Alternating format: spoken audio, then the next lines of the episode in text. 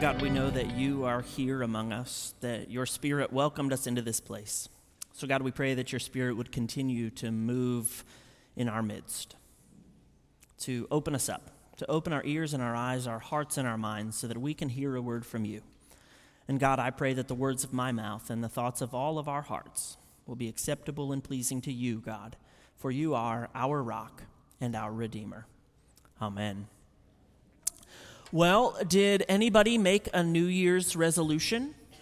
It's that time of year, isn't it? Uh, we had some friends visiting from out of town this past week, and we were all sitting around on New Year's night, the first night of the year, talking about the year ahead, talking about things like New Year's resolutions. And Elizabeth asked me, Well, did you make any resolutions? And I said, Well, not really. Plus, it's too late now as if 9 p.m. on January 1st was too late to start something new. I Googled around to see what the most popular resolutions were for 2020. Number one on the list actually keeping my New Year's resolution.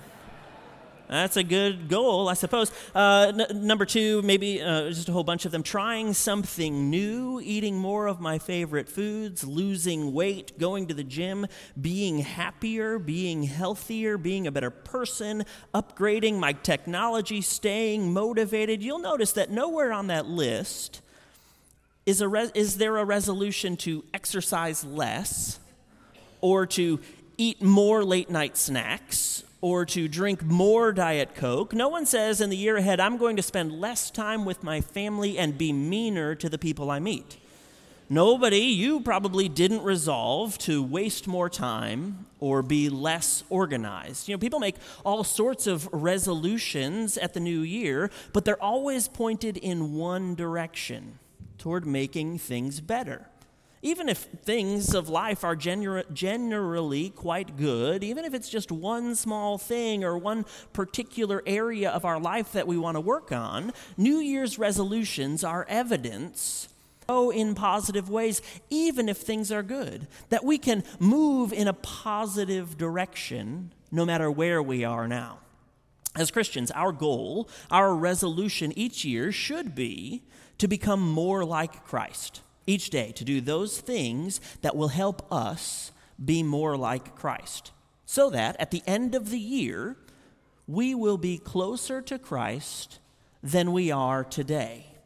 Uh, that's our goal as individuals and as a church. Uh, we're starting a new series this morning with this in mind. Over the next three weeks, we're going to do three important things.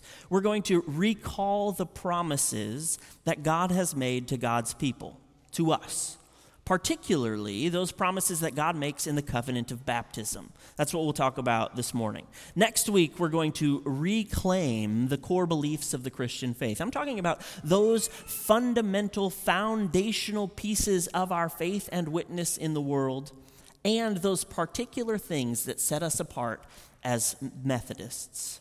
Third, in week three, we'll recommit ourselves to living as God's people every single day so that at this time next year, our church and each of us in it will be more like Christ than we are today. Uh, now, none of these are new things, but here at the beginning of a new year, we have a new opportunity to imagine a future that's even better than the present, to grow in positive ways, to move in a positive direction as disciples of Jesus Christ. This morning, we're going to read the story of Jesus' baptism, which will then lead us to think about our own baptism. The story comes from the Gospel according to Mark. The text is printed in your bulletin. If you want to read it, it's going to be on the screen as well. And, and we'll read slowly so that we can notice some things along the way. And, and feel free to underline or circle or take notes or whatever helps you engage with the text as we work through it. Here's Mark chapter 1, beginning in verse 1 the beginning of the good news of Jesus Christ, the Son of God. Now, the gospel according to Mark is the shortest of all the gospels. And it feels like Mark is something of a, in something of a hurry while he's writing because he skips a whole lot of details that the Gospels of Matthew and Luke include. In Mark's story, there's nothing about Jesus being all. And Mark also leaves out all the theological explanation that we find in the Gospel according to John about how Jesus is the eternal Word of God, the one through whom God created everything. Instead, Mark focuses on the action, on those pieces that move the story along. And so in chapter 1, verse 1, he jumps right in to the first public event of Jesus' ministry career. And as he does so, he's clear about one thing Jesus is the Christ. That means anointed one, the Savior. Jesus is the Christ and the Son of God. Verse 2 As it is written in the prophet Isaiah, uh, we're going to find out that it's actually two prophets that Mark quotes. It's Malachi and Isaiah. But the point is, the thing that God is doing in and through Jesus is a thing that God promised to do long, long ago. And the quotation from the Old Testament prophets is this verse, the, the next part of verse 2 See, I'm sending you my messenger ahead of you, who will prepare your way. The voice of one crying out in the wilderness, Prepare the way of the Lord, make his paths straight. The message that God had given the people for generations is that God would send a Savior. The word they used was Messiah. God would send a Messiah to save the people. And the way the people would know the Messiah was coming is that God would send a messenger, a prophet who would announce that the Messiah had arrived. Verse 4 John the baptizer appeared in the wilderness, proclaiming a baptism of repentance for the forgiveness of sins. John is that promised messenger. His arrival is the signal that the Messiah is here. And you get a much clearer sense of that if you collapse that Old Testament quotation in verse 3 and read verses 2 right into verse 4. It sounds like this As it is written in the prophet Isaiah, John the baptizer appeared in the wilderness, and he had a very particular message. He's proclaiming a baptism of repentance for the forgiveness of sins. Verse 5 And people from the whole Judean countryside and all the people of Jerusalem were going out to him and were being baptized by him in the river Jordan, confessing their sins. So here's the situation John was way outside the city, out in the wilderness, out past Katy somewhere.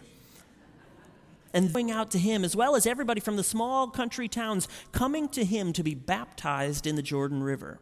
Now, he was doing some coming to him confessing their sins, which meant they were saying aloud all those ways that they had broken Jewish laws, all those ways that they had become separated from God, and John was washing them with water. It was a ritual action symbolizing them being washed clean of sin. So every figurative mark that sin had left on them was symbolically washed away. Every figurative piece of debris that had come between them and God was symbolically washed away. And now there was a new beginning, a new opportunity to live as God wanted them to live, a new opportunity to be in right relationship with God. Essentially, all the people who were coming to John were saying, We haven't been faithful but we want to be faithful. We have been far from God, but we want to be close to God. We've been living like this, but we want to live with God. Let's keep going. Uh, verse 6 Now John was clothed with camel's hair, with a leather belt around his waist, and he ate locusts and wild honey. He proclaimed, The one who is more powerful than I is coming after me I'm not worthy to stoop down and untie the thong of his sandals. John is doing exactly what Malachi and Isaiah said he would do in their Old Testament prophecies. He's announcing the Messiah's arrival. One who's more powerful than me is coming after me.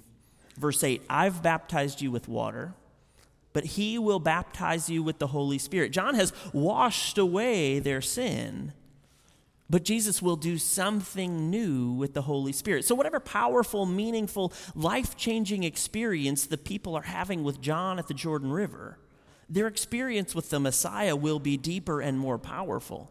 Because it won't be symbolic with water, it will be actual with God's Holy Spirit. The Holy Spirit that will dwell within inside of them, dwell within them. John announces that the Messiah is coming and it happens fast in the very next verse. Verse 9 In those days, Jesus came from Nazareth of Galilee. Here he is, Messiah, Jesus. Mark already told us that in verse 1, but, but wait a minute. Watch what comes next. And was baptized by John in the Jordan. Now, this is a surprise. Why does Jesus need to be baptized? Why does the sinless one need to be washed of his sin? Well, the short answer is that he doesn't. But just like Matthew and Luke tell us stories of Jesus' birth to illustrate that Jesus really did put himself in our human shoes, Mark tells us the story of Jesus lining up at the Jordan River to illustrate that Jesus really does put himself with us, not apart from us, not above us. He puts himself right alongside of us, we whose lives are full of sin and separation from God. Verse 10 And just as he was coming up out of the water, he saw the heavens torn apart and the Spirit descending like a dove on him. And a voice came from heaven You are my Son, the beloved. With you I am well pleased. Mark told us in verse 1 that Jesus was the Messiah, the Son of God. Here is the divine confirmation, heard straight from God, made visible in the Holy Spirit. Jesus is the Messiah, the Son of God. Verse 12, and the Spirit immediately drove him out into the wilderness. He was in the wilderness 40 days, tempted by Satan and he was with the wild beasts, and the angels waited on him. It's an odd way to end the story of Jesus' baptism, but it's the perfect way to begin thinking about our own baptism. Because even for Jesus, baptism was just the beginning. For us, baptism is the beginning of our Christian life. And just like Jesus, our lives as baptized people will have wilderness times and there will be temptations to misuse the power and the lives that God has given us. There may even be wild beasts to contend with. But notice how it ends. The angels waited on him. The divine presence. God is with us no matter where we go or what we encounter in life. So that's the story of Jesus' baptism. And the main thing that the story does in Mark's gospel is make sure that we know who Jesus is. Mark tells us in verse 1 Jesus, the prophets of old, said he would, and he announces that the Messiah had arrived, just like the prophets had said he would. God's voice from heaven and the Holy Spirit, like a dove, confirm it all. This is my Son, the beloved. There's no mistaking it. The story of Jesus' baptism makes clear who Jesus is. He's the Messiah, the Son of God, the promised Savior. The story of your baptism serves the same purpose to make clear who you are. Now, as a pastor, I've gotten to be part of a lot of baptism stories. Some of them were on Easter Sunday morning in a, a pool outside the church, dunking confirmands under the water. Some baptisms had babies screaming hysterically because mom was right there and some guy in a robe was keeping him from mom. Some, uh, I think that my favorite baptism story was, was, of a dad and his three little daughters being baptized on the same Sunday morning, one right after the other. They were kneeling at the rail, and, and we baptized dad, and, and, then we baptized the oldest daughter. She was seven, I think, and then we baptized her five year old sister. And the whole time, the three year old, the youngest, was watching her eyes growing wider and wider, getting more and more nervous as the water got closer and closer to her. And she was scared, so, so mom held her. And as I approached her, she screamed at me, You get away from me! and we baptized her. And as we did, she tried desperately to get the water off of her head. And I think it was less traumatic than it sounds because I got a note from her parents a, a, few years later that they were looking at pictures from that day. And, and she pointed at my picture and she said, That's the angel man who put water on my head. now, every baptism story is a little bit different, but they're also all the same because they all make clear who the person is a baptized, beloved child of God. And in the United Methodist Church, here's what we say every time we baptize someone we say, Brothers and sisters in Christ, through the sacrament of baptism, we are initiated into Christ's holy church. We are incorporated into God's mighty acts of salvation, and we are given new birth through water and that God makes to us in baptism. We are initiated into Christ's holy church. When you were baptized, God promised to make you part of the church, not just a specific local church like Bel Air, but the global communion of believers that transcends time and space and any boundary we've created. The global communion of believers that is united forever in Christ. In other words, when you were baptized, God promised that you have a place in God's family forever.